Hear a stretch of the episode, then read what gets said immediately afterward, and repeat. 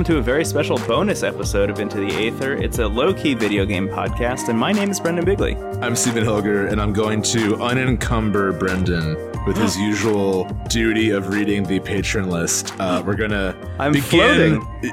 I'm free. Um, uh, it's like Aladdin. Uh, you're free, genie. as I soar through the cloud. that's that's how the song This goes. golden evening. Oh yeah, yeah. That's that's Aladdin Robin Williams. TM. I love when Robin Williams sings "Castle in the Cloud" in Aladdin. There is a castle on a cloud.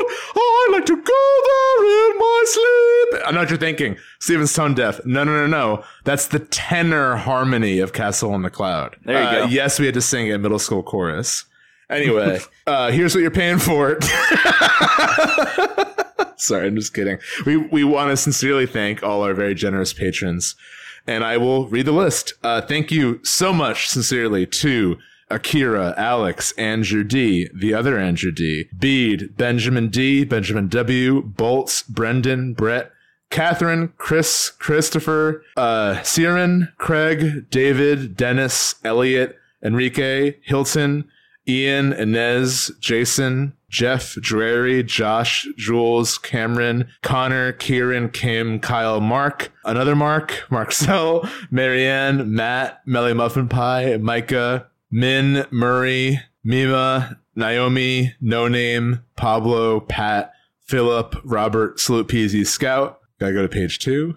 Sebastian, Shelley, Skin Tight Alloy, Trevor, and William. If anyone's name is mispronounced, please let me know. I apologize in advance, but Yeah, you can shoot us a full note on Patreon. There's like the use the message Yeah. function and Um, send us something. But thank you so much. Uh, that's the whole list. It's long. It's Yeah. longer than it was like last time, I think. Yeah. Unless I messed up. Yeah, thank you so Um, much to everyone who's backing the show. Um, as we've mentioned in uh, many episodes since the Global Nightmare started, uh, please feel free to not back the podcast if if uh, doing so encumbers you financially in any way, shape, or form. Um, but that said, thank you to everybody who's been doing that. I also just want to give like a special shout out to everyone in the Discord recently. I mean, we, just to mention, uh, you can go to intothecast.online to find our links to a whole bunch of places, including Twitter and Instagram and YouTube and all the places where we are.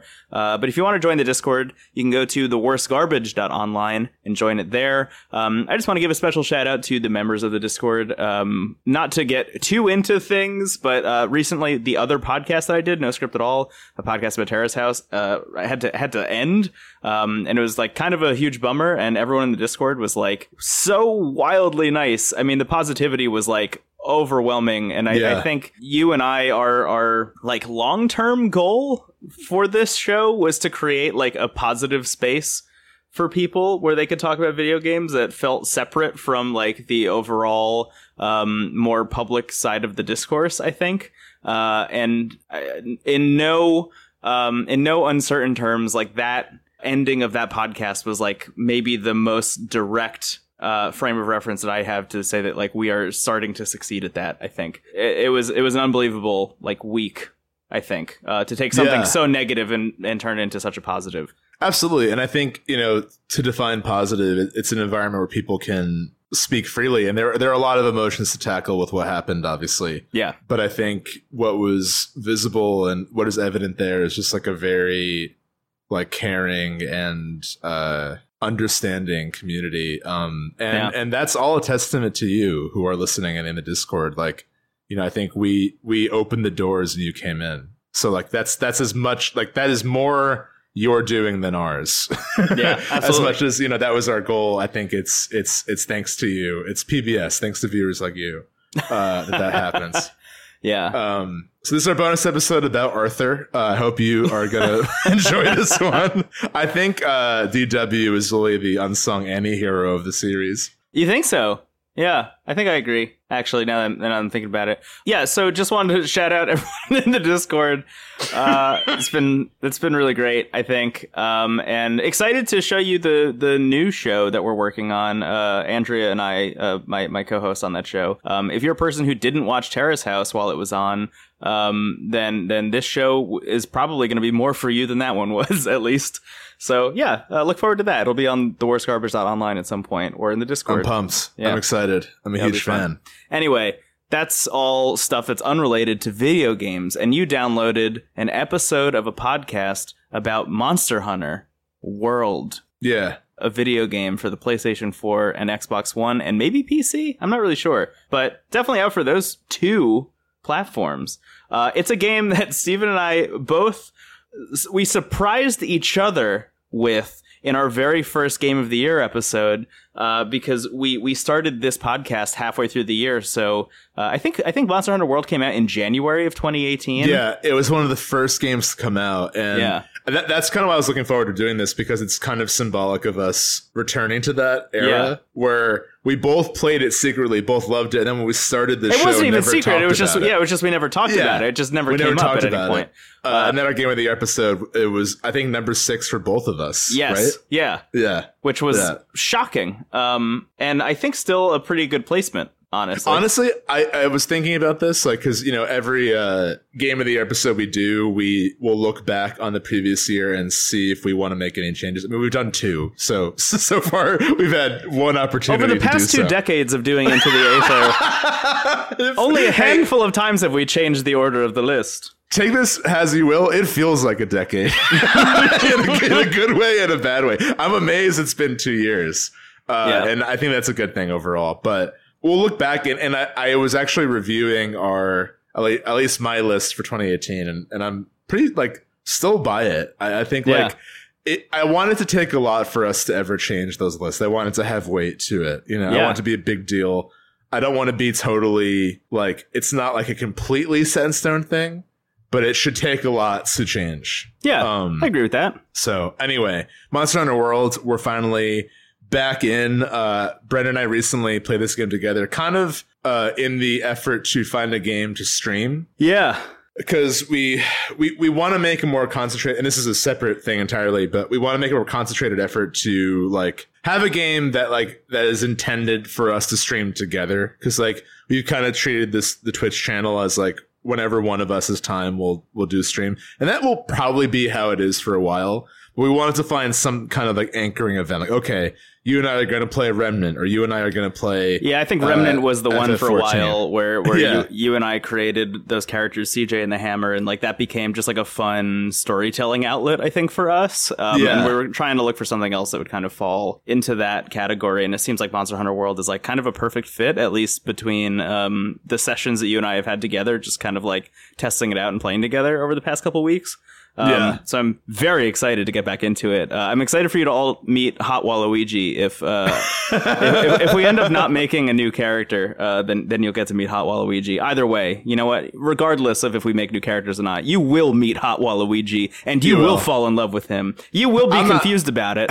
Uh, also, but you know, I, here's the thing: Waluigi, um, you know, uh, uh, icon. Definitely, you know, Totally. but but but in what sense? I think has always been the question. Um, and and what I intended to bring to the table via the art that I created in Monster Hunter World is um, maybe maybe he's uh, GQ's sexiest man of the year. You know, it's possible. totally yeah We'll find out uh, when we stream Monster Hunter World on twitch.tv slash into the cast. Tune in. I was gonna make a new character, and then I loaded up my old save file, and I was like, "Holy shit! No, no, no, no, no! I can't ever Yeah. abandon these two uh, because you make a hunter and you make a cat companion, which we'll get into. They're called Yeah. palicos, okay?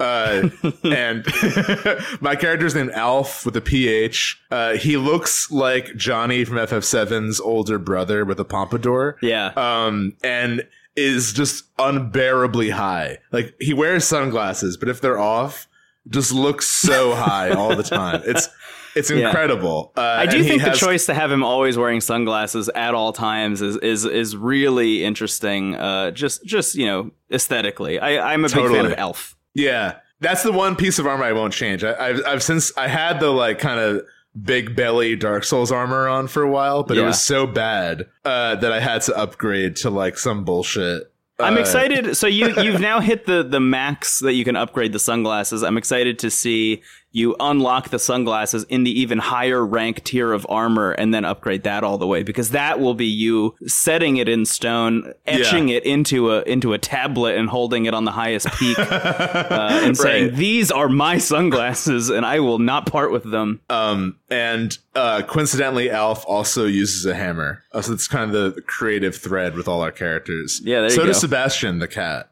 But we'll get more into them later. I, I would love to uh, open with because uh, because Monster Hunter World was the first Monster Hunter game that I played uh, mm. in the series. Right, right, right. Um, and you have a much uh, more involved background with with the series, so I'd love to kind of touch on that first before we kind of dive in to World specifically, if you don't mind. Yeah. Uh, so surface level, uh, Monster Hunter is a game in which uh, it's what it says on the tin. Uh, my my friends, it's uh, a game where you hunt monsters. it's a game in a can. Yeah.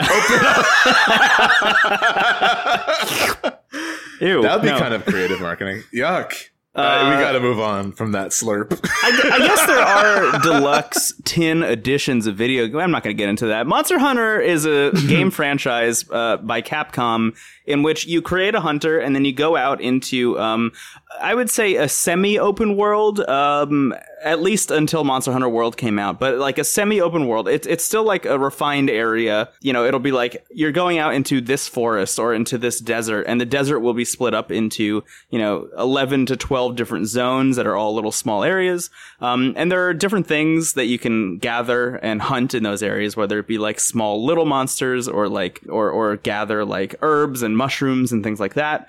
Um, so uh, it, it kind of has that like Witcher esque, or, or, at least the thing that people enjoyed about The Witcher 3, that, that Witcher 3 esque idea of preparing before you fight the big thing. And, and I would say this is kind of where, where that idea like spawned was, was the first Monster Hunter. Um, because so much of the game is honestly about gathering even though it's called Monster Hunter, a lot of it in the early stages is about gathering, and honestly, even in the later stages is about gathering, uh, because you're spending a lot of time getting the materials you're gonna need to take down the really fucking big thing. Because like while you're playing through the game, you're you're uh, hunting bigger and bigger and bigger monsters, but once you get to end game, once you like get better armor and things like that, uh, and weapons and whatever, uh, the the final monsters that you're gonna have to take down are gonna require multiple people and maybe actual literal hours of preparation, um, which I I think could turn some people off on the franchise as a whole, that idea. Um, but honestly, if you're into that at all, even if a little piece of you is like, that sounds really interesting, uh, let me let me just push that a little bit further just by saying when you do all of that preparation and work with your teammates and take down that big thing that seems impossible to take down, it is one of the most rewarding feelings you can have in a video game. And I totally. think that's the reason that people have been so hooked on this franchise for so long. And every time you meet someone who loves these games, it's like, oh, how many hours did you put into Monster Hunter? 3 and they'll be like i don't know 900 to a 1000 hours probably. Uh, and it's yeah. like how many monsters are in there? 25 30 monsters in the in the whole fucking game? Um, i've slayed the cast of land before time many times my friend. Yeah so yeah, that, that's kind of like an overview of, of of the franchise. I would say I started playing these games way back with the first one, believe it or not, uh, for the PlayStation Two. Right? Yeah, yeah. yeah. Um, a friend of mine, Chris, hi, if you're if you're listening, hello, Chris. Uh, he and I, he, I remember he had, I think, a, a, subscription to PlayStation Magazine back in the day, or like some something like PlayStation Magazine. Um, I don't even know if that was a thing or if that is a thing currently, but he had some kind of magazine that would show up at his house all the time that would like just show him all the new games coming out kind of like a Nintendo Power thing. Um, yeah. And I just remember him showing me like in school one day. He like brought it to school, um, kind of like you with your with your Prima strategy guides. He like showed up and was like, "Check Brady games, out. Brendan." Yeah. Sorry, he was like, "Check this out," and he pointed at what was like just a tiny column. It wasn't even like a big expose. It was like a tiny column that was like Capcom has this new thing coming out. It's like big in Japan and it's coming to the United States. Um, and it was like it was like a picture of of what looked like a Velociraptor and a guy with like a huge fucking sword. And I was like, yeah, I'm in. Whatever.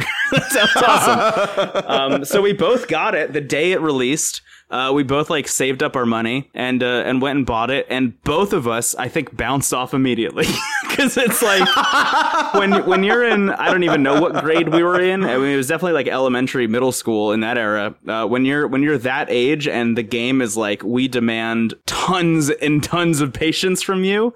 I, I think that's hard for uh, a, a smaller child to wrap their head around generally.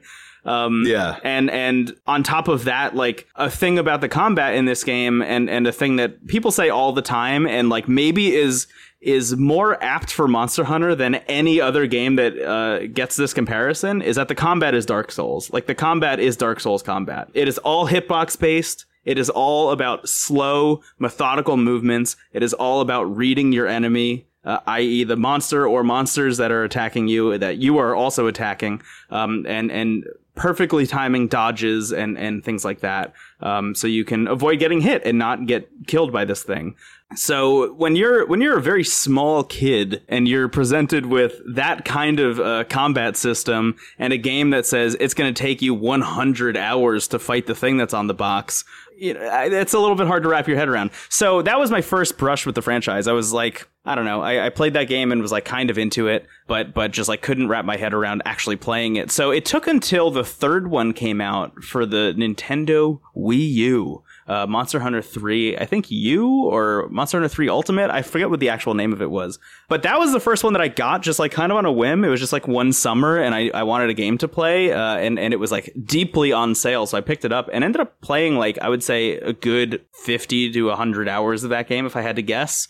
That was the first time I, f- I finally like understood what Monster Hunter was all about. It was the first time that I like made it through all the hunter ranks, uh, which which essentially is like you start off the game and there are a bunch of quests, and then once you do all those quests, it unlocks the second level of quests, and then you do all those quests, and then the third level, things like that. And you just you know copy paste until you hit the top. It was the first time I'd done all of them, um, and I was like, yeah, this is tight, this is great. But I didn't really have anyone to play it with because nobody else I knew had a Wii U, uh, so I ended up not playing we more of it. we worked together at that time, and I didn't have a Wii U. Yeah. like I was your closest video game friend, and I was like, I'm not touching that shit. yeah, exactly. Yeah. Uh, so it was Yeah. me, myself, and I playing the Wii U. Um, pretty much. Uh, that was The Wii Me. Monster Sorry, Hunter Tri, uh, and that was that was just looking at the at the release date. That was uh, 2010 um, ish when it came out, and then I think um, enhanced version was released for the Wii U. So that that would probably put it in like the 2012 ish range. And then Monster Hunter 4 came out for the 3DS, uh, and that was the first one that I was able to play with people, um, Yeah. which was exciting. Uh, shout out to our, our mutual friend Pablo, uh, who was the first person I ever played a Monster Hunter game with, uh, and I did not play it a whole lot because I wasn't sure if I really liked playing it on the 3DS. I thought it was kind of like a little bit too small of, of a of a system to be playing a game that should feel so big. Um, Yeah, especially totally. going from three to four was like three on console to four on handheld was like, yeah, I'm not sure. Yeah. So I played that for a bit, didn't get super into it, um, and then ended up picking up Generations, uh, which was kind of like a spin off game, uh, also on 3DS. Bounce off of that also pretty much immediately. And there was another one on PSP that I also played briefly uh, that was called Freedom Unite. So, anyway, all that is to say that the next entry in the franchise became Monster Hunter World, uh, which is this like you and I talked about this a lot while we were just playing it recently, but it's pretty much this like Breath of the Wild, like Nintendo Switch era Nintendo reimagining of what Monster Hunter should and can be in terms of like the streamlining of everything that was kind of a bummer about playing it. So like, okay, uh, you're constantly sharpening your sword or your hammer or whatever with these things called whetstones, uh, but you have to buy whetstones or you can run out of whetstones and you can't find them in the environment. Uh, so it's just going to take a long time to accumulate the number of whetstones that you are going to ultimately need throughout the game, whether it be via money or like crafting them or whatever. Uh, in Monster Hunter World, you have infinite whetstones. Um, in previous games, your pickaxe would break, your fishing rod would break if you were trying to, to mine or go fishing, or if you had a bug net, that would also break. So you'd have to like buy different versions of it uh, or craft different versions of it. In Monster Hunter World, infinite uses. You always have one with you. Things like that really, really, really add to uh, making the game a little bit more streamlined and accessible for new people. But more than anything else, this game has a tutorial, which none of the previous games do. Yeah. Zero previous Monster Yeah. Hunter games have a tutorial. Um, it's worth noting, and I'll get into this a little bit later, but I'm also simultaneously uh, both for this episode, but I was also doing this before we even talked about making this episode, so it just kind of lucky happenstance. Um, Monster Hunter Generations, the one that I did not enjoy on 3DS, uh, got ported to Switch, and I picked it up on Switch because it was very on sale recently, and I was like, oh, I miss playing Monster Hunter. Let me check this out, just so I could have a different console Monster Hunter game to play. That game also which came out after Monster Hunter World, technically, I guess the Switch version did, also does not have a tutorial. So like Monster Hunter World is the like beacon of hope for what this franchise can become, and the first time that I think it's accessible to people who haven't played earlier entries in the franchise, um, Totally. or people who don't want to watch a 15-hour YouTube series on how to play the video game before you play it. Yeah. I feel like I just Well, did a lot of heard- talking, but that's Monster Hunter uh, leading up No, to the game it. that we're actually talking about. That was cool. I, I asked to hear that. And also, this is a podcast, so please talk. That's a great point. Um, that's a great point. You're doing great. Honestly, I you really, Uh-huh. you, you, you, re- you really uh, uh, knocked me down a peg there. I, I feel, I feel settled in. Sorry, uh, knocked me down a peg from high anxiety. I'm feeling good now. Oh, good, good, good. I'm glad. I was like, I hope I didn't bo- deflate your confidence. hey, kid, you're on a podcast? Talk. You gotta find a gimmick. Come on, filibuster this episode. uh, wheat is found in various parts of nature. Uh, anyway, I when you said that the game had no tutorial, uh, so like I said earlier, Monster Hunter World was the first game that I played in the series. But I had heard from people, I, I knew of it for a long time, and I had friends who played it, and I had always heard that there was sort of like, in the absence of a in-game tutorial, a lot of longtime players would take it upon themselves to like teach new players how to play the game.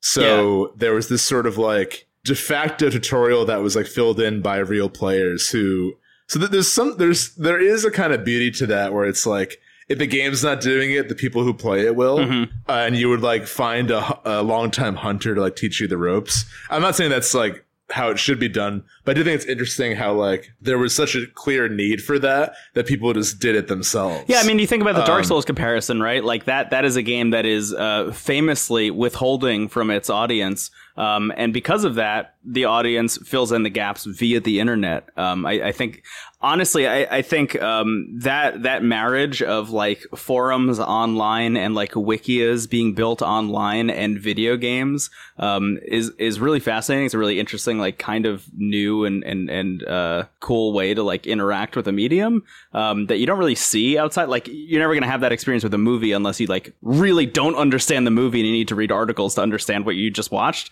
Uh, see Yeah. the lighthouse. Um, but I I love that about Dark Souls, and I think Monster Hunter kind of had that same appeal. Um, that is not to say that like the tutorial in this game will teach you everything, so there might still be things that you need to look up online. Um, but it at least puts you in a better position as a new player um, than any of the previous games have. Yeah. And in terms of comparisons too, I would compare this to another game that came out on PS2, uh, Shadow of the Colossus, Mhm. where like in Shadow of the Colossus, it's it's half like just trying to find the Colossi. So in that way, it kind of shares that DNA with Monster Hunter. But a lot of it is like just soaking in the atmosphere, and then suddenly you find the Colossus, and it becomes this like over the top boss battle where you have to figure out how to beat that specific Colossus. So it kind of feels like Monster Hunter took that like very basic formula from Shadow of the Colossus and like gamified the the like pre boss fight stuff more. Mhm. Where like rather than literally just riding on a horse in the sunset in ruins, you are like picking up flowers and like picking up footprints that like give you more information. And there's some stuff that's like fairly intuitive, like you know, usually if there's a monster that has like a big horn on its head, you could probably hit it in the head and it will do.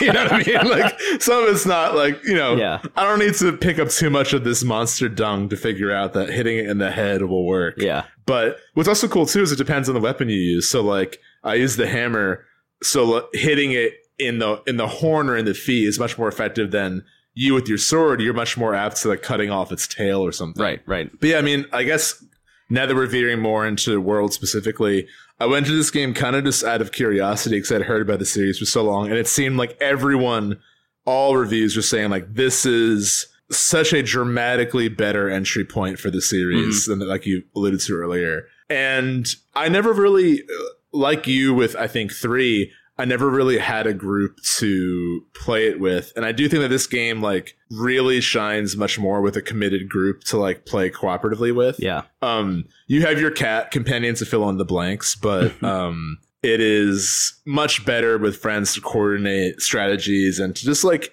cuz cuz so much of it is just like running around these beautiful environments that like it is a nice game too to just like catch up with each other over. Oddly enough, Yeah. that there is like as as much work and patience as it requires. It is also like an oddly zen experience, which I think you and I commented on while playing. Yeah, recently. yeah, yeah. Th- this is kind of like the the uh, ideal into the Aether game, I think, in a weird way. Yeah. Because unlike a game like Apex Legends, which is uh, a running simulator until we get shot in the head and die. Uh, Yeah. Monster Hunter is a game in which it's a running simulator on purpose for a very long time. Uh, until you get this like high peak of like 30 straight minutes of boss battle. And then when it's over, it, it fucking owns. And you get to go back and you get to turn the monster you just killed into weapons and armor. Uh, and then you take your next quest and then you get a cat to feed you some, some dinner. Uh, and then you do Oh it all over God. again, which we'll get to. But like that, Yeah, that yeah. loop, I think, is like just perfect in terms of peaks and valleys. Like that's the kind of thing that game designers are constantly striving for in in in their in their like level design. So I think um I think it was Game Maker's Toolkit, which is an amazing YouTube channel. If, if Yeah, you're if you're totally. not a, a viewer of it, definitely go check it out. Um, highly recommend just watching like literally every single video on that guy's channel because it rules. I think there's also a podcast now, but I haven't heard it yet. Um, anyway, there there was an episode that I was watching recently um, that was talking about a, a specific mission in I think Mass Effect Two that involved uh, the the game designers pretty much saying, okay, here's everything that's going to happen story wise in this mission. What do we want the player to feel uh, so we can create these peaks and valleys? And in an instance where they wanted the player to feel creeped out, uh, they accident like they had zombies in an initial part of that section, and they found out that it made people scared, not creeped out, and like that difference actually heightened player tension in a way that they weren't uh, they weren't um, really uh, intending at the time when they were designing the thing. So they took the zombies out, and it just became like a kind of creepy crawl through uh, a weird tomb. Um, and and because of that, they at the end of the day they had this like wonderful arc of like, oh wow, there's a lot of high tension, and then it kind of drops down, and then you get this like nice just like walking through interesting environments, and then it builds up tension again. And that's the thing that they had to do through story and level design. Whereas with Monster Hunter, it's kind of like a, a designer's dream because it's just built into the actual Yeah. mechanic of the game, right? Like when you're spending all your time at HQ and it's this like beautiful, lush environment where there's people wandering all over the place. There's a pig that's following you around that's in love with you, uh, and and you're like talking to cats and you're talking to traders and you're and you're talking to uh, like the captain of like a fucking like pirate hunter group, um, and everyone's like going, Yeah. you know, it's like it's just uh, a joy the whole time. It has a big Zelda Town vibe to it. Yeah. like it has And that it's kind of a- pleasantness to it. and it's a joy to go back to. Um, and then your your break from that is is going out into the wilderness and just kind of like exploring, as you mentioned, like just a a, a bafflingly beautiful environment. Um, and this is it's worth noting this is the first entry in the franchise that doesn't have loading screens between areas. Also, like it is all one seamless world, whereas. Um, in in every previous iteration, uh, there would be a load screen between different areas of of uh, of like whatever you're exploring. So in this case, you're just like wandering around this beautiful place until you find the big thing, and then that's where the tension comes in, uh, Yeah. and it doesn't let go until you're done. Um, so I, I don't know. It, it's just a, a, a wonderful arc, and it's a wonderful loop. Um, and, and it's not really surprising to me at all that they literally haven't changed it since the first one. Like Right. it, it just makes so much sense, even down to the way the weapons work and what weapons there are. Like those buttons and combos and things have mostly stayed the same since the original. So that that's where people who have played earlier entries have kind of a leg up because you can kind of like come in knowing what weapon you already like uh, and and how to use it, which is nice. Um, but just in terms of like the the overall loop of the game, I mean it it's it's perfect. It's perfect. Yeah, I think too. Like, even though there is this like high stakes with the fights, like there isn't really a lot to lose if you die. Like, it doesn't Right. have it doesn't have like that frustrating sense that a, a Souls game can have, where like you lose all the souls you had, or like you have to go all the way back through some you know environment to get to the boss to die again, and then you have to do that again. Like, it's the whole game is so pleasant that like even the adversity is kind of chill. Um, Yeah. and I think too the environments. You know, there there are like I mean, I this I, I haven't finished the game. I just beat the monster that's on the cover of the game. So pretty far in. I'm like a little. I'm like in the last act of the game, basically. Yeah. Um, but It- it- yeah, I would say the the story, or I, I don't even know if it's really a story as much as anything else. we'll, we'll get into that later. yeah, but, the, but the um the overall like campaign of the game is definitely in the three act structure, and you are now in the third act. yeah, but even still, like in this third act, I would say there are like four kind of worlds, like zones, if you will, and Mhm. like they're big. They feel big, but I think it's like you said. There's no loading screens, and I think it's an argument for. uh intention and design over just saying this is the biggest world ever. You know, these things Yeah. feel big because they're so lived in and so uh, purposeful in their design, uh, not because they're actually the biggest thing ever. Um, Right. And there's such cr- like you know the first one like is like a land before time like prehistoric jungle rainforest, which is Yeah. dope. It's cool as hell The Um, ancient forest. the ancient forest. But you know, it's what you expect. But then you have stuff like the Coral Highlands, which you and I comment on a lot, and it's literally what if you had an underwater coral reef that wasn't underwater. Yeah. So what does it look like when you have all that kind of plant life and underwater ocean life, um, but it's just like in nature? That is such a creative environment, and the, and the monsters there are also because you know again first the ancient forest the the boss monsters are big iguana big t-rex that can fly and uh another big dinosaur so it's like okay we got that going but in the coral highlands you've got a, a big puffy bat that's Yeah. like i almost didn't even want to kill i thought it was so cool and that, we'll get into that too because i have a sub theory about this game um and uh like a dinosaur that has like an x-ray scan on its head Mhm. um and then like another kind of winged creature. Yeah, it's Oh, like there a- is- an extremely sleek dragon, I would say. Yeah, yeah. The ancient forest does have the puke puke, which is just revolting but very cool and creative. Yeah. It has like human toes on the end of its wings and like burps up poison. Yeah. It's great. Yeah, it, it looks it looks like a tree frog with ears. Uh no, no, more like a chameleon with ear, like bat ears that has wings as you said with like human toes at the end of it. Uh, and then a big puffy tail that's filled with poisons, a big poison sac. Yeah. Um, and it- and it constantly just barfs poison at you. really a horrifying creature. What's cool too is each monster has a armor set devoted to it. So like if you want to like devote yourself to like getting and upgrading a certain armor set tied to a monster, you might go back and hunt it again. Um, Yeah. And they're all like all the armor sets are really like a completely different aesthetic and clearly made of the animal in some way, which is Yeah. kind of cool. Yeah. Um, but the cat, you can also make armor for your cat, and those are so out there in the best way. Like, there's one armor set for your cat that's literally like a diva esque mech that it wears, like Mhm. made of the monster. Yeah. Um, it's so neat. But I think is, it is actually worth noting on uh, just while we're talking about this, the the progression in these games, and and this is uh, just also I guess for people who haven't played them in the past, but something that I really enjoy about it, the progression of these games is not you're leveling up your stats. You know, as as a as a person, um, the the moves and things you can do with your weapon will always be the same. Uh, you have all of the uh, tools you need to be able to hunt monsters right at the beginning, uh, and those will not change. What will change is as you're hunting those monsters, you can craft better armor and and uh, weapons for yourself.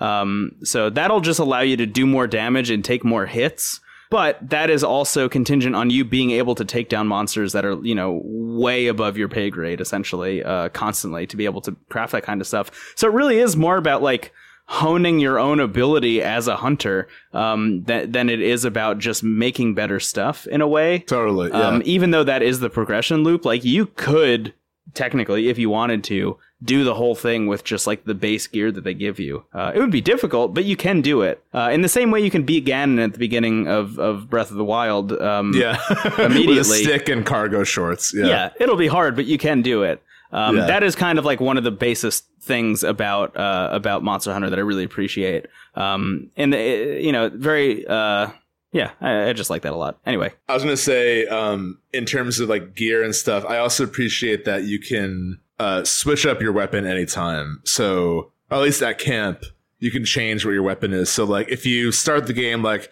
I'm all in on the bagpipes, which is is a weapon. Yeah. and you find that maybe that doesn't work for you, uh, you can change it.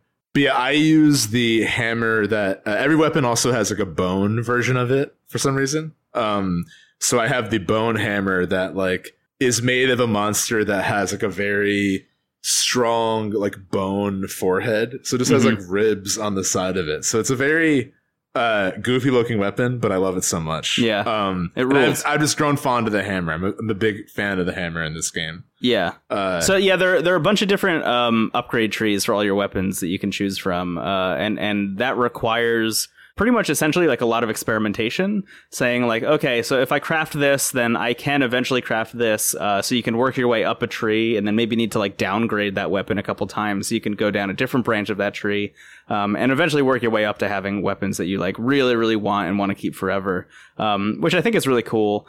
But what that also means is that it allows you to experiment a lot with a lot of different things. So, like, I do have, uh, I, I use the longsword is my um, go-to, and I have three different versions of the longsword that I'm upgrading simultaneously, essentially. Um, and in all my free time while I'm playing that game, it's like just finding the materials that I need for for those upgrades uh, until I can eventually, you know, hit the end of the tree, which is really cool. Um, I like that a lot be- because there are actual like in-game reasons once you get to end game to uh, to prioritize one tree over another. Like the bone tree is really, really, really great uh, about doing high damage, but unfortunately, uh, it it uh, becomes more and more blunt more quickly. Uh, so it loses its sharpness, and you're going to need to sharpen it a lot more uh, frequently. But if you're like new to the game or whatever, um, or if like doing, or if just like high damage output in the beginning is kind of more of a priority for you, like that is the tree that you can go down.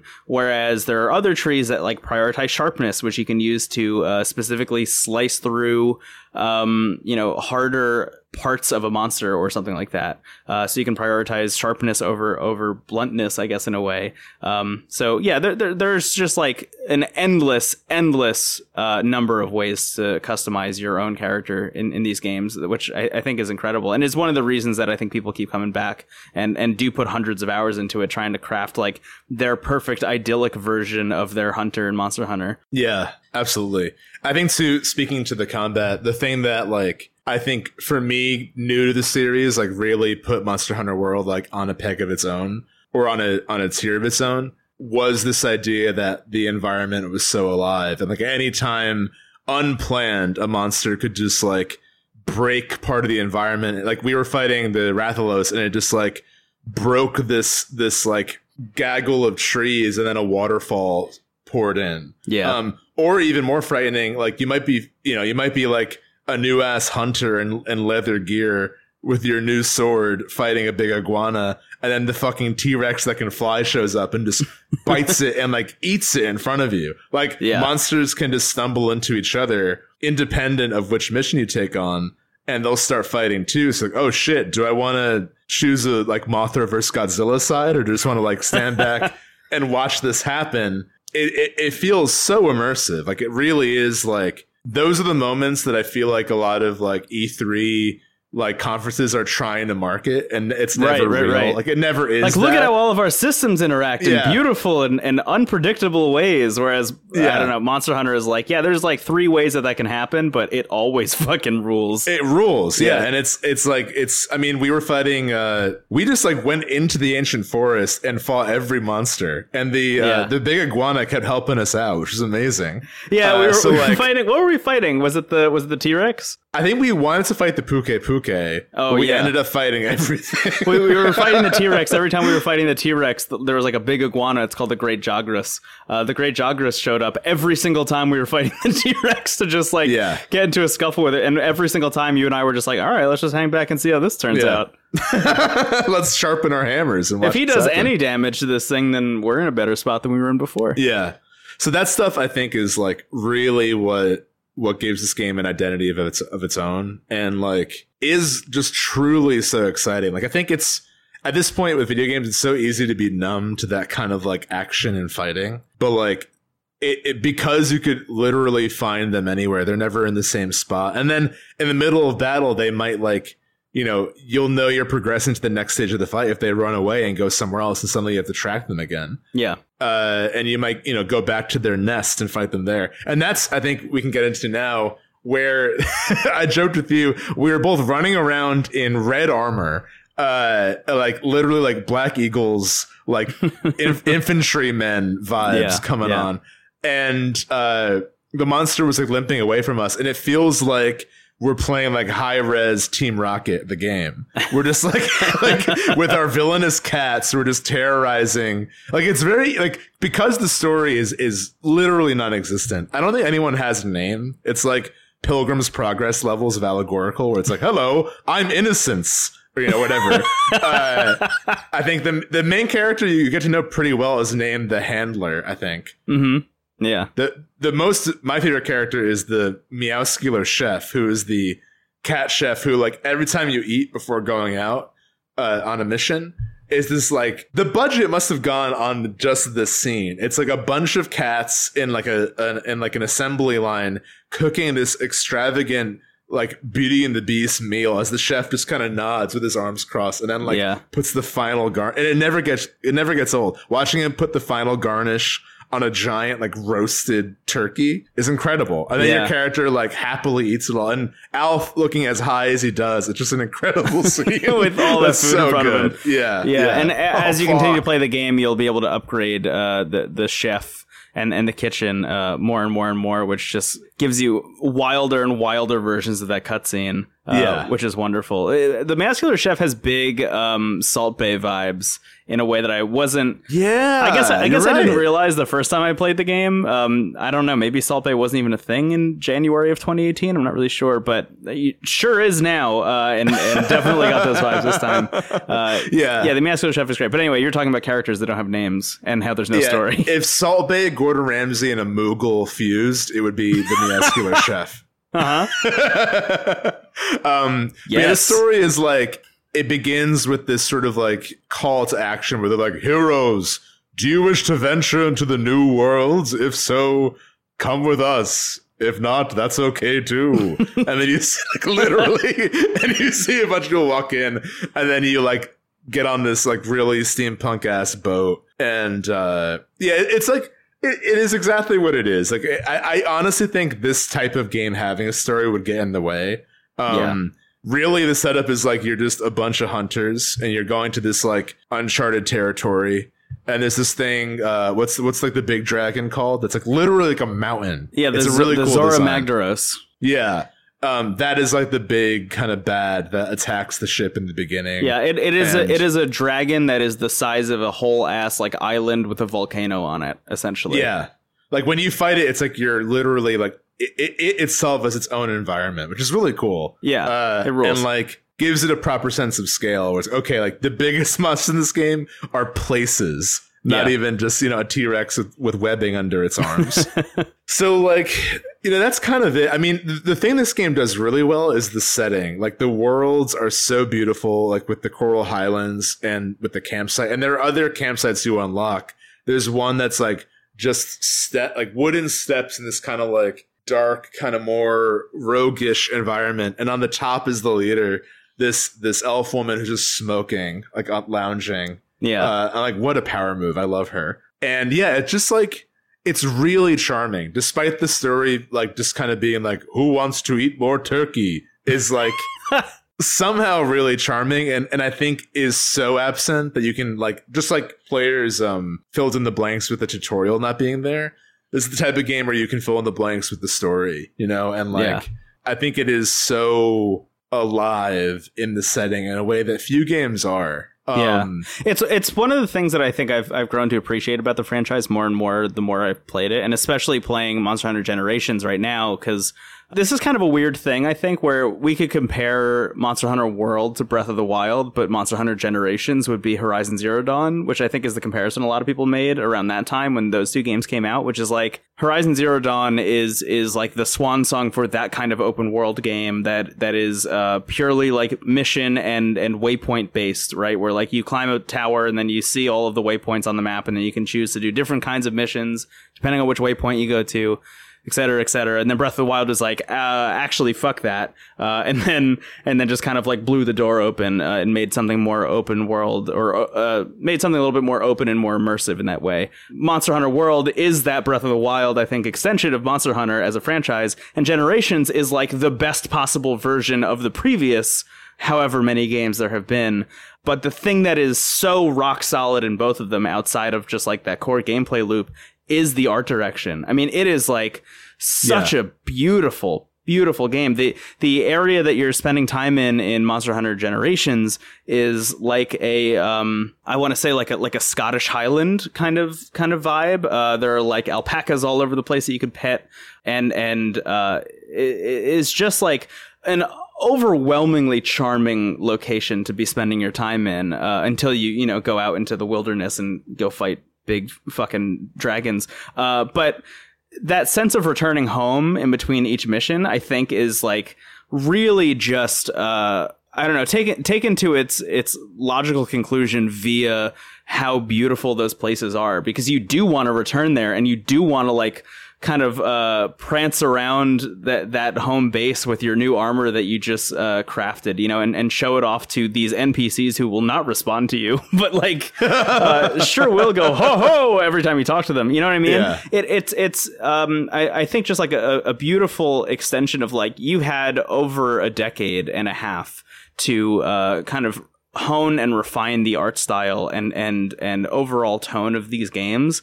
And where they've landed between generations and world is like uh, just idyllic. I mean there, there's i don't know where they could take it really after this in terms of like just like core vibe of the game Yeah, and core vibe yeah. of, of the HQ in the camp. Um, but where you do see that kind of uh, experimentation and innovation and, and, and boundary pushing is in the locations, uh, i.e., the Coral Highlands, and turning an actual monster into a location in itself. Um, so like while while there is that core thing that you will get in every Monster Hunter game, the beautiful thing uh, i- i- is the innovation that happens ar- around and outside of it. Absolutely. Yeah, I think in terms of the Breath of the Wild conversation, which is something that you and I use as a kind of analogy a lot, like end of era, new foundation sort of argument. Yeah. Um, that that itself is exciting though. It's okay. There's this new foundation set. What new settings and new monsters can we see? I mean, I think about like even before Breath of the Wild, you have Ocarina of Time, which of its time was the Breath of the Wild of that era for Zelda. Mhm. And what followed was Majora's Mask and Wind Waker and Twilight Princess, which like each were like a really brilliant and unique take on that pre-existing foundation. Yeah. Um, so I think that like even though it's hard to sort of like perceive like, oh crap, like how the hell are they going to follow this? You know, Mhm. um, there's still so much that could be done, uh, and especially in a series like Monster Hunter, where like you know you you kind of like know what you're gonna get, and and they almost like a la Dragon Quest, like know exactly what they're committed to giving you Yeah, in terms right. of the mechanics and the loop.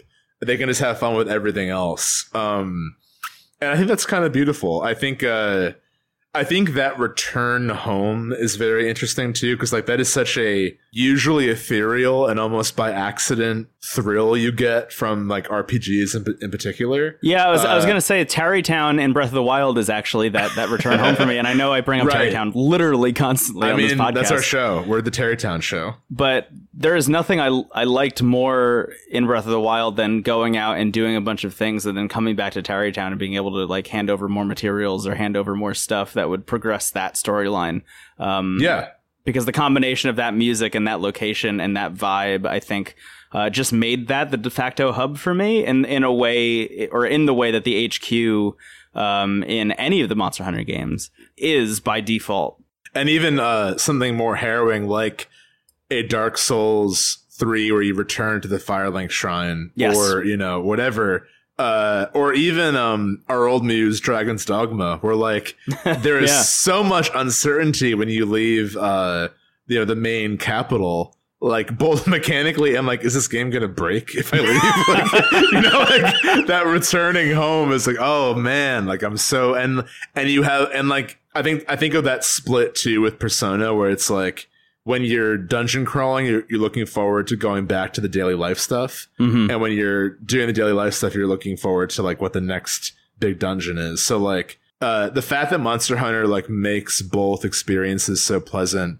Because I think I think a big mishandling of a game like this could be that like one part of it is really tedious. You know, like you go home and you have to like, and that's where I think honestly, I think a story would kind of get in the way. Like whenever there's a cutscene in this game, I'm like, stop, don't even pretend. You know, they're like, Yeah. the Coral Highlands are where monsters go to die. Like, what? Okay, it's ten minutes.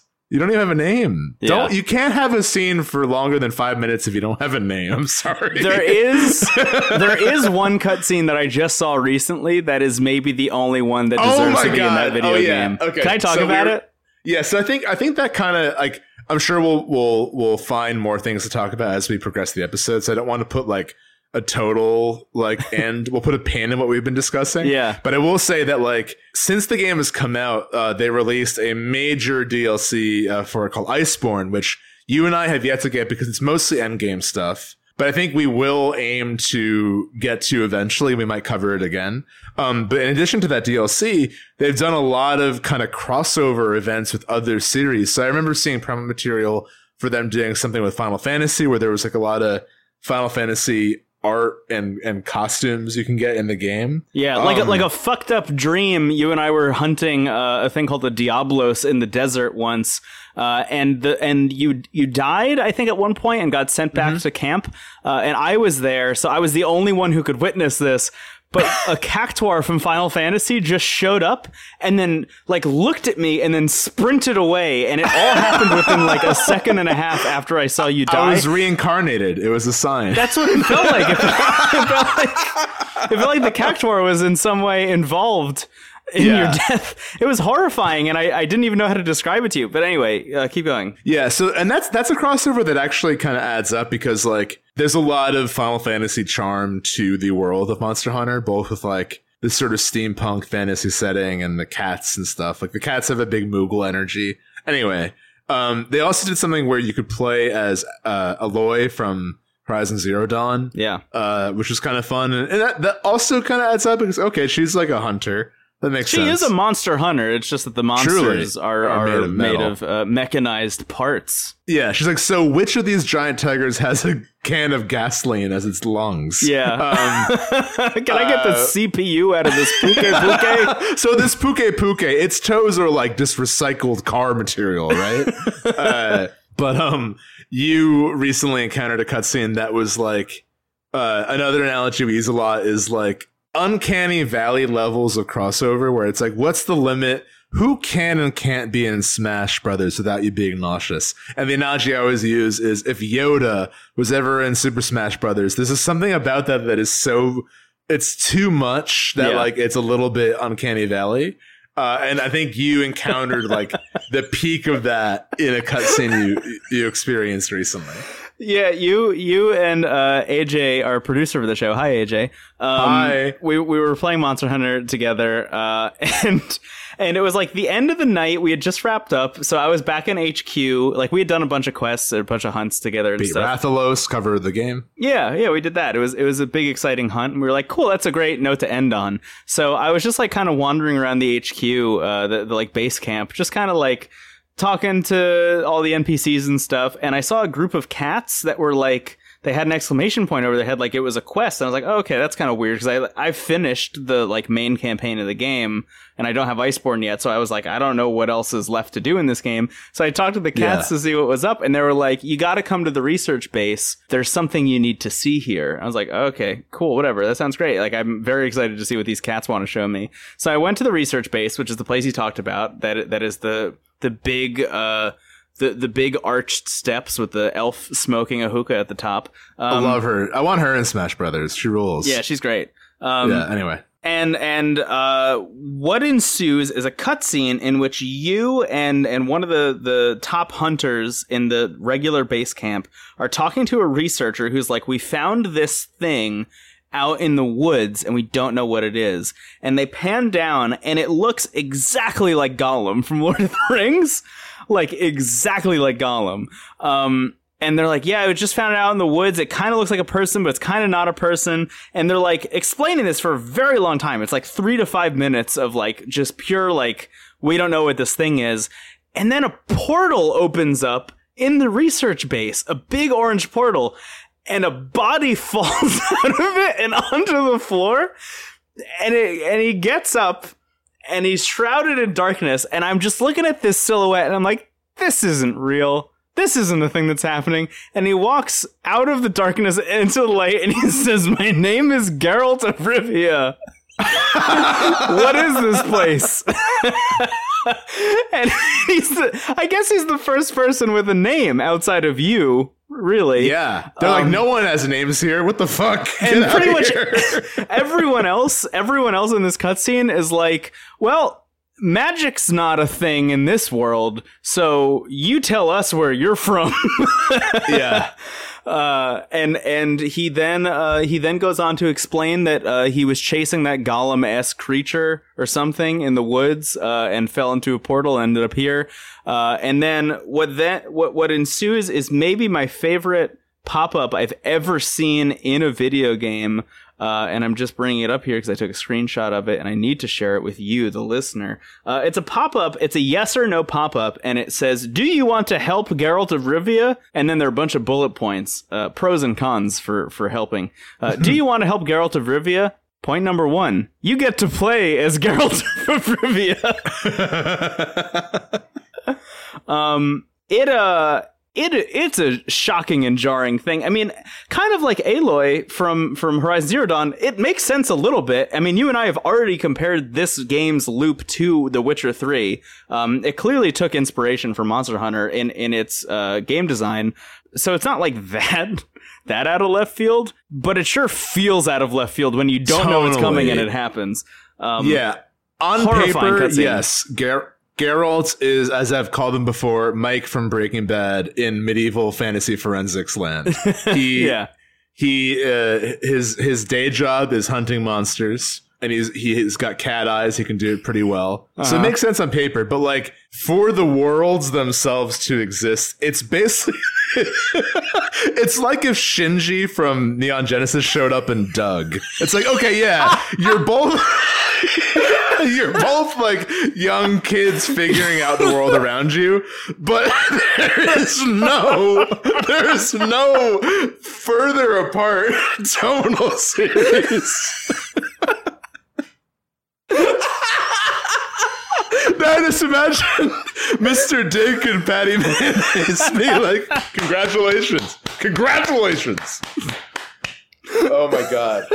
oh my god, you're crying.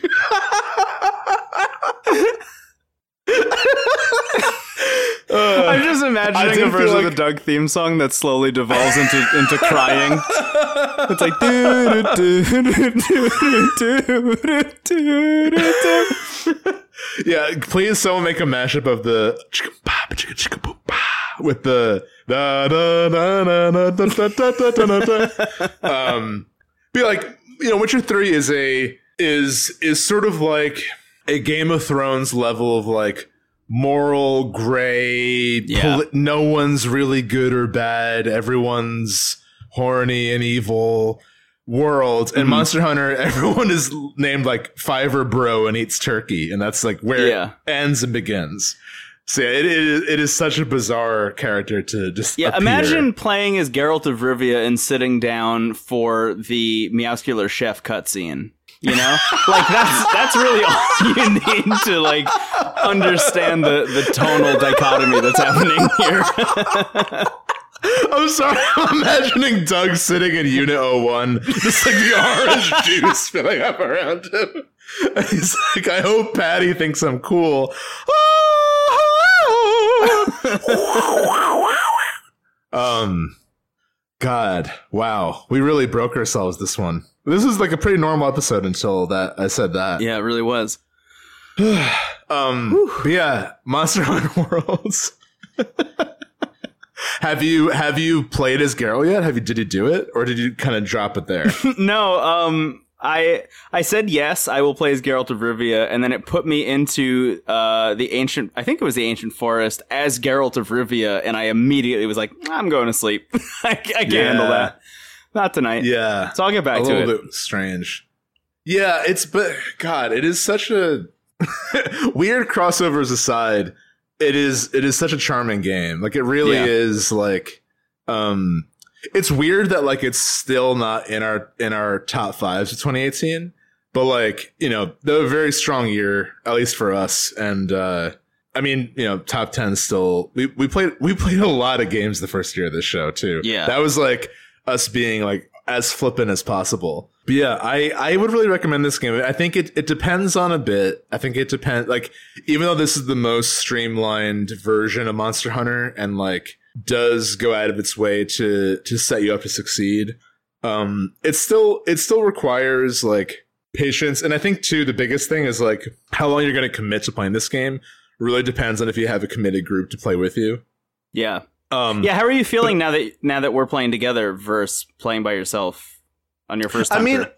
I I did kind of like the solitary aspect of it too, in terms of uh, you know, like just venturing this this sort of like natural landscape, Mastering your cat environment, and yeah. figuring it out on your own, and like you can do it. Um, but I think like I'm at a level where tackling the Diablos and Rathalos on my own would have been pretty. Like I remember fighting the uh, Anjanath, which is like one of the first walls of the of the game. yeah. Uh, that's the T Rex that can fly and breathe fire. It just feels like someone was like, "How do we make a T Rex even more terrifying?" Like, well, give it weird flying squirrel armpit wings and make it breathe fire. That was the first fight that felt like a bo- uh, like a Dark Souls boss, where like I was like thrilled once I finally beat it. Whereas when you're with people, like you probably have it. Like it's not like I wouldn't say it's like that difficult of a game, despite like the patience required. Like it, it, it you'll eventually get it. It doesn't require the like really frustrating wall that like a Sekiro or Dark Souls does, but like it's not like Dauntless where Dauntless and I think it's interesting to talk about those two games because you know we, we covered Dauntless in an earlier episode, which Yeah. is like Dauntless is like a free to play Monster Hunter kind of game, essentially. yeah, and they they kind of took the Monster Hunter loop and made it like as arcadey and as fast as possible. Right. Um, and honestly, like we both like that game too. Like it's they're for as similar as they are, they they kind of occupy different places. Like Yeah. I think the uh the biggest thing is that the setting in Dauntless is like pretty much non-existent. You know, it's like Mhm. Snow Island, Fire Island, or Earth Island. You know, and and and they even do the thing where like once you get a monster down to a certain amount of health, it will like walk away, and like that just feels like unnecessary in Dauntless because like you're not soaking in any environment or learning anything new. You just have to like go somewhere else. It's Right. It feels like the core loop of that game is we want to get you into a hunt and out of a hunt as quickly as possible. Whereas Monster Yeah. Hunter is more about um is more about like digging yourself into the trench of the environment and like becoming one with the place until you Yeah. take out the monster. And then we even had a moment where we were fighting the Rathalos, which is like a kind of big dragon pterodactyl thing. And every time we kept getting in front of it, it ran away. And we're like, what are we doing wrong? It's like, oh, I think we actually have to hunt it. Like, I think we Yeah. actually have to like sneak up on it and not just like be like, I'm here to fight with my big hammer. Yeah, just Um, just the two of us, yeah, with our giant sword and hammer sprinting at full speed towards the dragon. surprise, surprise, it doesn't want to hang out with us. yeah, it's like because we we're even joking because like all of the armor is so lavish and like extravagant, and it's like only one or two pieces like make sense to hunt in. We're showing up in like Team Rocket gear with a big hammer, and this thing doesn't want to fuck with us. yeah. Uh, uh, another thing too that's kind of eerie is like when you finally beat the monster, like victory music plays, and the handler is like, "You did it, congrats!" And then it's just like really gross sound of you skinning the monster. Like, yeah, you have to like like- go onto the monster corpse and hold circle to just pull out a knife and just slice pieces off of it for yourself Yeah. to craft into other things. Yeah, that, that's that's where the like central theme I think of the game starts to like butt up against itself because I think they're really trying to take it like respect the environment. You're using every piece of this thing. Um, like th- that's kind of the the like ethos I think that they're preaching, but it's not what it feels like. I mean, it feels like you are coming into this environment and just ripping it to pieces, Yeah. literally with a knife. yeah, and like it doesn't get in the way of the game, but you you will have this moments where you're like, am I am I the bad guys here? This Yeah. feels like wait a minute. I'm wearing like I'm wearing this thing's skull as a hat, and yeah, it- um, Yeah. But it's it's I fashioned I its eyes into sunglasses. I think that I might be the bad guy. the worst thing about the sunglasses is that they they aren't even from a big monster. They're just like from like one of the herbivores in the area. Oh. Oh wait, no, no, no. They're not herbivores. They're like uh, feisty lizards in the coral highlands. Yeah. Um, I'll tell you what, they make excellent sunglasses. uh, but yeah, I I think that's kind of that's kind of it. It's one of those things that I would recommend to anyone. I think this is actually weirdly in terms of recommendations. Um, if anything we said appeals to you, like then jump on it. You'll have a great time. But if you're on the fence, I think that this is probably the best like it's a good testing ground to see if you will uh, like a this series and b uh, the Dark Souls series. So I think that it is like oddly more welcoming in that way of like kind of getting you used to this idea of like soaking in the environment and learning an enemy rather than just kind of progressing in a more traditional sense. yeah. I think that if you enjoy this, you might like go into a Souls game with like at least like your own understand not not like to get good quote unquote, but like to understand what the game i- is trying to do. You know Yeah, I you, mean? you'll you'll have a you'll have a new mechanical tool set that you can use in in the Souls franchise if you start to understand or wrap your head or like internalize uh, what's going on in Monster Hunter. yeah, my friends Zoe you won't be starting from were- scratch, essentially. Yes, yes. My my friends Zoe and Brendan, who are who I've mentioned before, who are really into board games, like they always say, like once once once they have played enough board games, they can kind of like when they're playing a new board game, use some like basic reference points to kind of know, like okay, rather than having to read the rules now for forty minutes before we start playing, we kind of know what to expect. Is it this type of game? Is this type of game? Yeah. Um, I think I think the reason so many people bounce from from Souls games is that like before they existed, there really wasn't a type of game like that. So I think that like once you kind of have your own like mental map of what that game is, and it's totally cool if it's not for you. It's it's truly not for everyone. But I think Monster Hunter is like a more accessible version of that. Um, I and I think that it's a game that I would recommend if you really love a, a strong sense of atmosphere. Um, if you really love a game that that really values like uh, online cooperative play, um, which is something that you don't see too often. I would love to play this game like on a local level if possible. I don't know if that's ever been possible given the system it's been on, but it feels like that would be like the dream for this. Yeah, it is Um, uh, on Switch at least. Like the Switch version and the 3DS versions have all had local co-op if you you know have multiple people with copies of the game, Oh, awesome. which is pretty cool. Yeah, but I mean, I, I think it's a great thing. I, I think if you're, I mean, you can correct me if I'm wrong, but if you're curious about getting into this series, uh, I think World is like the one to get. And, Yeah, and now yeah, no myself, question. Also, like- the rest. Um, it's available on a couple platforms at the moment. It's not on Switch. I hope that it makes it to Switch. I don't know if that's even like remotely in the cards, but that would be like a really great game on Switch eventually if they ever decided to port that. But regardless, like it's cheap enough that I would recommend buying it for yourself and maybe like get another friend to buy it with you if possible. And and I know like it, cheap is relative definitely. Um, but like playing this game with another person is is the way it was intended to be. And although there are joys in playing it solo, as you discussed, and, and I totally agree with you because I also played a lot of this game solo um, un- until I had a, a pretty solid group of friends to play it with. Playing it with other people is definitely like the way to go, and and you're gonna have a great time discovering a bunch of different things. What weapons you like uh Yeah. all, all the different possibilities with monsters. Um i don't know there's just so much to love about these games uh when you're when you're playing it with another person.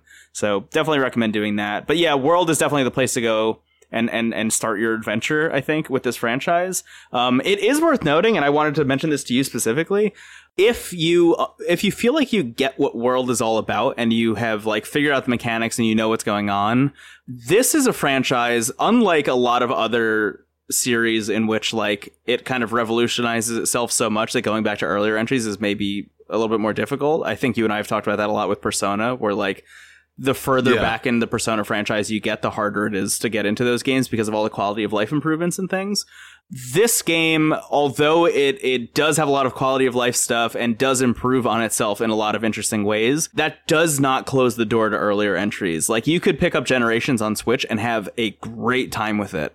Um, the same that you would playing World, I think, like on that level, even if it's by yourself or if it's with other people.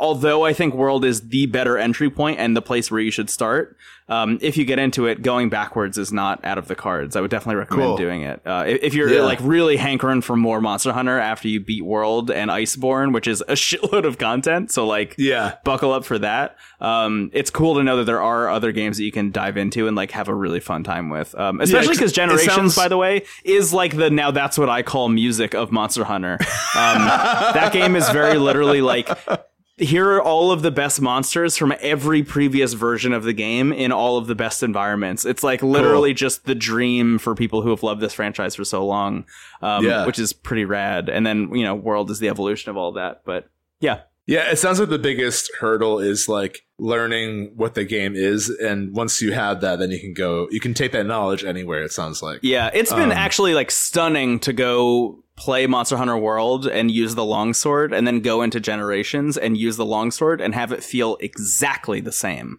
Um, That's dope. It's really surprising and and Yeah. pretty tight. Honestly, it's a fun time. You, you, you mentioned earlier, like I think I think if there is one word to sell the series, it is the sense of discovery in all areas. Like yeah, discovering the monster in the environment, discovering how to beat the monster, discovering like what the style of play you gravitate towards. Like it's full of that. It, it's a very positive experience, even though the one bummer is like when you question like the moral uh, ramifications of what you're doing yeah, and maybe question if you're Team Rocket in like cool clothes. It truly is like a very oddly zen and positive experience. Um, Yeah.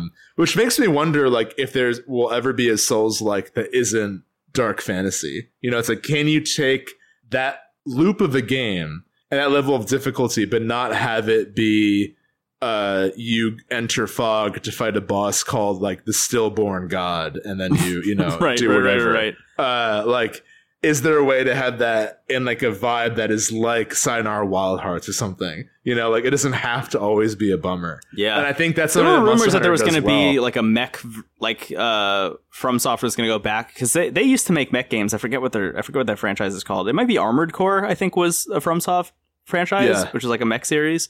Um, there were rumors that they were going to take the Souls S combat and apply it to their Armored Core franchise, which like sounds kind of like a dream. But I, I I like where you're taking it, where it's like okay, it's that's cool. You're taking it out of like Bummer Town and moving it into like fun sci-fi future. But Yeah. but there's like another version of this that is like just completely cartoony and goofy and whatever, uh, but still has that like really crushing combat, which I think is a, is a fun idea. And that's And kind of what Monster Hunter is. Yeah, you're right. exactly one isn't inherently better than the other, but I think like when looking at what it, what is a series formula, what is it influencing, and what can you do with it? Yeah. Um, I think that Monster Hunter is clearly a really big influence on a lot of different series that have taken it in very different directions. Mhm. But I really like the the tone that it has uh, outside of Geralt showing up, which I think we explored as thoroughly as we could. Um, uh, so yeah, I uh, I would highly recommend this game. It's it's a gem. It's a great time. Yeah. All right. Yeah, I echo all of that. Yeah, I guess that's it, right? That's it for the episode, huh? Yeah, we're so uh, we we went into this kind of expecting it to be like a slightly shorter one because like you know it- it's not like a Fire Emblem episode where we're, we're gonna kind of dive into the psyche of every character or you know like uh, Animal Crossing where we have like a lot of questions like Yeah. rank the cats. yeah, we we did uh, do an overview of the entire story of this game over the course of this very short episode. um, but We tried yeah, our best. uh, we're we're used to longer bonuses, but but I mean this has still been like an hour and a half. We're good. yeah, Anyway, yeah, I guess I guess we can wrap up. Um, unless you have anything else to say about I- no, I got Monster nothing. Hunter World. play it's- Monster it's Hunter. game. It's a wonderful Um, franchise. I am. I will say, I'm glad that we we spent some time to revisit it in this way because I think it was like a big deal for both of us that year, and and our show didn't exist to kind of properly highlight it. Um, yeah, in the same way that, ironically, uh, and there's some foreshadowing here. We we never really did like a Celeste episode, and that was my favorite game. Oh Like, boy, one- yeah, one of my favorite games ever, yeah. and my game of the year of 2018. So we'll we'll look back as as time progresses and and find what stuff is worth revisiting. But um, yeah, as always, thank you so much for listening. Um, we we love making these bonuses and and playing around with what structure they take. If you like the show, uh, sharing it with a friend is the best way to support it. Uh, once again, thank you to our generous patrons who who backed us, who allow this bonus episode to exist, for all bonus content to exist. If you really like the show, rating it on Apple Podcasts out of five stars is very helpful. Uh, and yeah, I mean, just listening and sharing with a friend is, is the way to go. We have a lovely Discord in the show notes. Um, you can join there. And uh, we got a Twitch, which I think we, uh, speaking of Monster Hunter, we will be still planning on streaming soon. That is still on the cards. Um, on the cards, on the table, and in the cards. There you go. Two phrases in one. Uh, The but yeah, cards we'll are on the that soon. table, and it's in the All cards. cards on the table. Geralt is in the game. Okay, do you want to play as him or not? Um, but yeah, that's that's kind of it. Uh, this is a, this is a short and sweet one. Yeah, we've had fun here today. We had a good time. Uh, yeah, yeah. Th- thank you, everybody uh, who, who listens to the show. Um, I mean, as, as we've said before, but I, I want to echo again, especially given all the stuff that's happened over the past couple of weeks. Um, we are a, a video game podcast. There are a lot of those. The fact that you choose uh, our podcast to listen to, even if there are others involved, even if you listen to other podcasts, the fact that ours is in your rotation at all and you've made it to the end of this bonus episode about a game you may or may not have ever played, um, thank you. Thank you for doing that. means a lot. totally. Yeah, absolutely. I, I echo that entirely. Um, and yeah, with that, uh, I am Stephen Hilger. You can find me at Stephen Hilger. I am Brendan Bigley. You can find me on the internet at Brendan Bigley. Have a great day. Goodbye, everyone. Goodbye. Talk to you next Thanks time. Thanks for listening.